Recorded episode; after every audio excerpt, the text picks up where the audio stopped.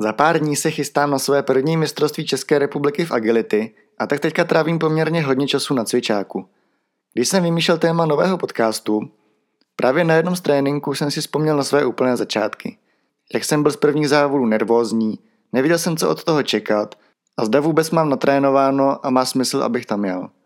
A protože mi spousta z vás píše s podobnými dotazy, povím vám dneska, co všechno vás čeká, než se vydáte na své první závody.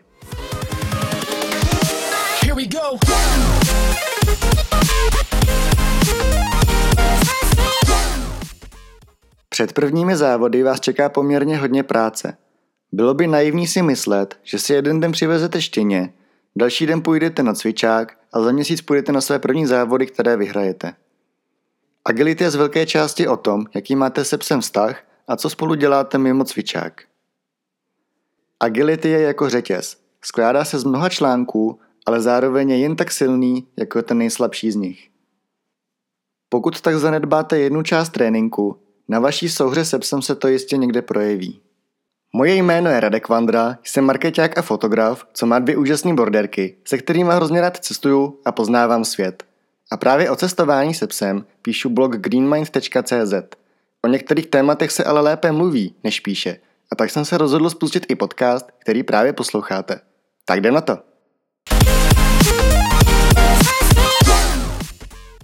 Úplným základem pro vaši agilitní kariéru je správná socializace štěněte. A tak, jakmile si přivezete nového čtyřnohého kámoše, vaším hlavním cílem je to, abyste mu ukázali co nejvíce věcí a vyrostl z něj sebevědomý pes, který se nebude bát a bude dobře vycházet s ostatními psy.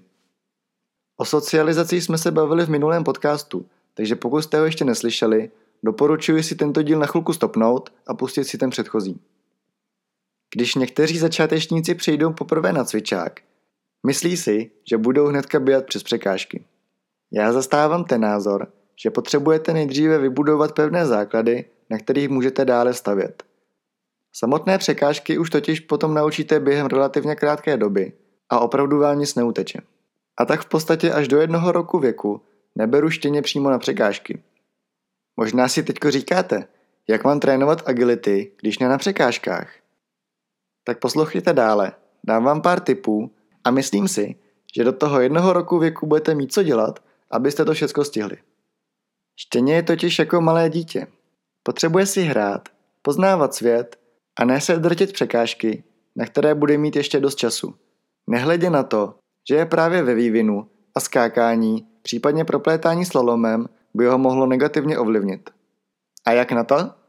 Stačí vyrazit neobyčejnou procházku. Jednou ze základních dovedností, která se vám bude hodit na každé skokové překážce, je těsné stáčení kolem bočnice. Ale na její trénink vůbec žádnou skočku nepotřebujete. Stačí si najít strom, lampu, sloup, cokoliv. Může to být i stojící člověk. A když vezmete štěndu oblíbenou hračku, popřípadě nějaké opravdu dobré pamlsky, můžete ho to velmi snadno naučit formou hry. Pes bude strom obíhat, vy si s ním budete hrát, a ani nepozná, že se vlastně učí na nějaké agility. Abyste na závodech mohli vůbec vystartovat, budete potřebovat opravdu dobré odložení. Málo kdy se vám stane, že můžete startovat přímo z ruky. A jak budete postupovat ve své výkonnostní třídě výš a výš, bude se vám to stávat míň a míň. Parkoury se dnes staví tak, že je tam spoustu pastí a pokud máte rychlého psa, za pár metrů náskoku na startu budete rádi. Zároveň je to také ale trik, který můžete celkem snadno pokazit. Je opravdu důležité být 100% důslední.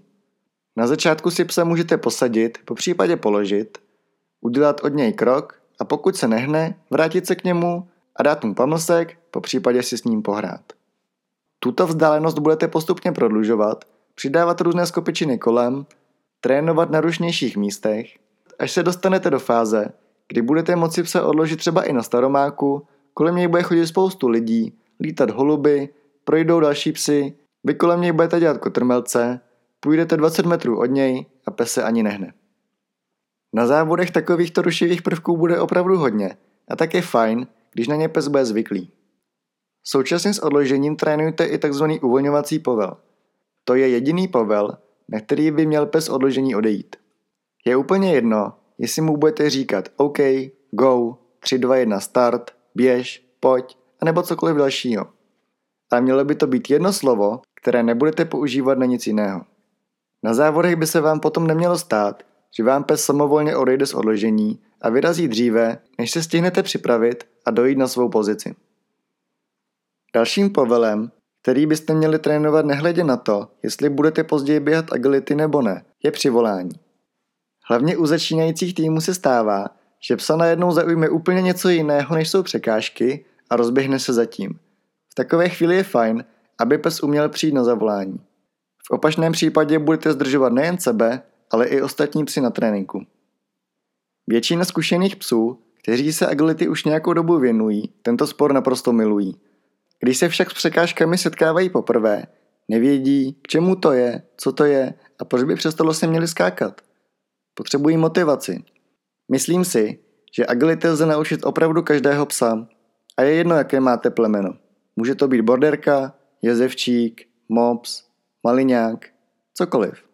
Některá plemena mají samozřejmě pro agility větší předpoklady, a to z hlediska stavby těla a inteligence. To však neznamená, že ostatní psi jsou vyřazeni ze hry. Občas se setkávám s názorem, kdy si páníček myslí, že jeho psa by to nebavilo.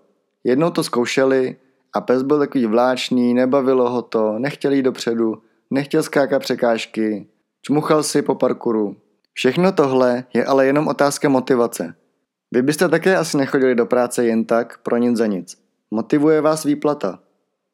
Dokud pro psa nejsou odměnou samotné překážky, je potřeba mu tu odměnu zprostředkovat. Tou nejčastější odměnou pro agilitní psy je hračka. Za každý správný krok potom pes tuto odměnu získá, páníček se s ním potahá a pokračují dále. Pes ví, že jakmile překoná pár překážek, dostane odměnu. Může letět za míčkem, za frisbíčkem a nebo se přetahovat o flísový uzel. Časem dojde k přenosu hodnot a to potěšení, které pes získal vždycky až s tou hračkou, se přesune už na samotné překážky. Takový pes má potom největší radost už jen z toho, že může běžet po parkouru a překonávat jednotlivé překážky. Protože na závodech budete v cizím prostředí, bude tam plno dalších lidí a psů, potřebujete, aby se na vás pes soustředil. To můžete trénovat třeba tak, že budete psa učit nové triky, ale ne na zahradě, ale pokaždé na jiném místě.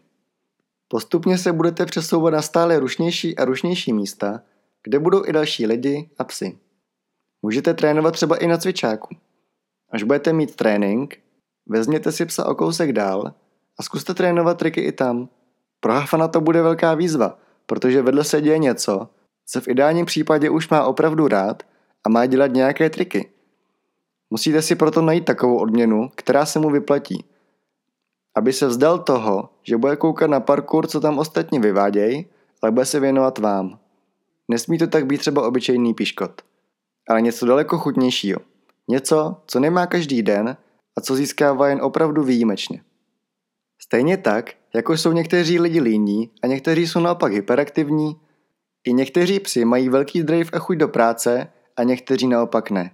I to je věc, na které můžete během procházky pracovat. Můžete třeba vzít uzel a utíkat s ním před psem, aby vás honil.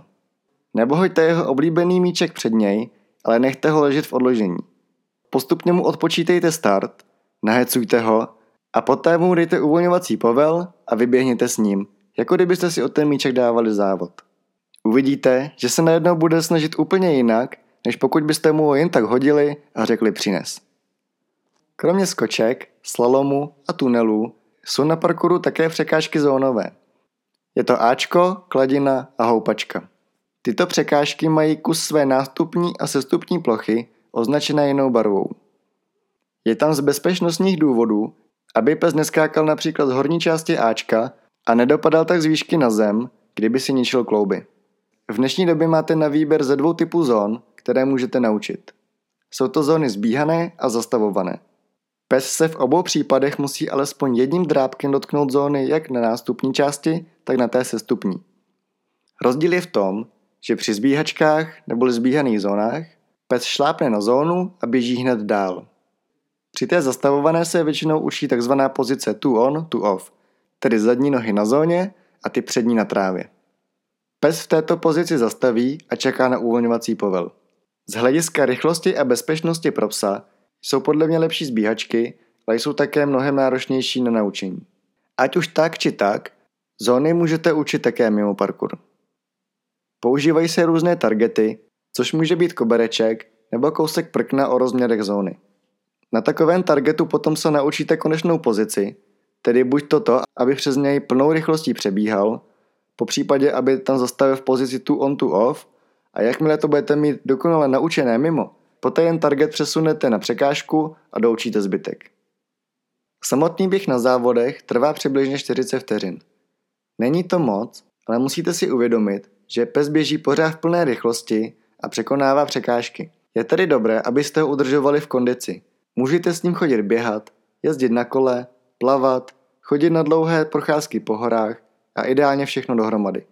Jakmile totiž pes nebude v kondici, projeví se to na parkouru okamžitě, ať už schazováním latěk, anebo případným zraněním. Tohle jsou většinou kroky, kterým se věnují do 1 roku věku psa. Každý pes je ale individuální. Nejde říct, že tohle všecko musíte bezpodmínečně stihnout do 1 roku, jakmile to nestihnete, tak jste v čudu. Některý pes je rychlejší, některý je se pomalejší. Přistupujte k němu tedy citlivě a přizpůsobte se jeho tempu. Jakmile máme naučené všechny tyhle základy, půjdeme dál a už se dočkáme i těch vytoužených překážek. Nebudeme ale běhat hned parkoury. Každou překážku, kterou pes uvidí v sekvenci nebo parkouru, by měl už předtím znát a vědět naprosto přesně, co tam má dělat a co se po něm chce. Většinou se začíná tunely, ty jsou nejjednodušší. Postavíte krátký rovný tunel a necháte psa, aby jim proběhl. Trošku těžší variantou už je jen fakt, že tunel zatočíte. Pes najednou neuvidí na druhou stranu a musí vběhnout do šerné díry, kde neví, co čekat. Nejčastější překážkou, se kterou se na parkouru setkáte, jsou skočky. Řekli byste si, 1 laťka, kterou pes musí přeskočit, na tom nic není. No jo, ale máte tam spoustu variant. Pes může skákat rovně, na šikmo, těsně se stáčet na jednu či na druhou stranu, směrem k vám nebo od vás, může skočku skákat i z druhé strany. A tohle všecko by měl ideálně zvládnout i samostatně, bez vaší pomoci. Výška skočky je dána velikostní kategorií, kam jsou psi rozřazeni dle své výšky. Pokud máte velkého psa, většinou se nezačíná na plné výšce, ale laťka se zvedá postupně. Zónovky, neboli Ačko, kladina a houpačka, jsou jedny z překážek, na kterých se hodně často chybuje. A to díky zónám, které psi rádi přeskakují. Pokud jste si dali práci s targetem a naučili psa finální pozici, máte z půlky vyhráno. Když psa naučíte překonat překážku, nezapomeňte na to, že byste vždycky měli přidávat další rušivé prvky, pracovat z větší vzdálenosti, běžet proti psovi, prostě vymýšlet cokoliv, jen abyste psa utvrdili v tom, že ať budete dělat, co budete dělat, pes by měl vždycky dokončit svůj úkol. To znamená, že na příkladu zónovky by se měl pes dotknout alespoň jedním drábkem nástupní zóny, přeběhnout přes překážku a poté buď skončit v pozici tu on tu off, případně proběhnout zónu s prošlápnutím zóny, pokud máte naučené zbíhačky.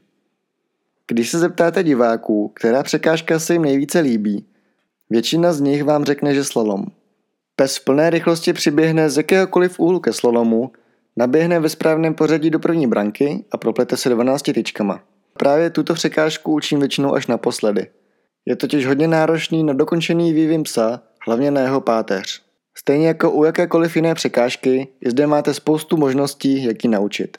3 asi nejpoužívanějšími metodami k nácviku jsou 2x2, ulička, popřípadě navádění na ruku. Je důležité natrénovat náběhy z všemožných úhlů, pes musí nabíhat vždy tak, že má svoji první tyčku po svém levém rameni. I váš pohyb může psa rozhodit a ten tak vyběhne dříve, než dokončí překážku.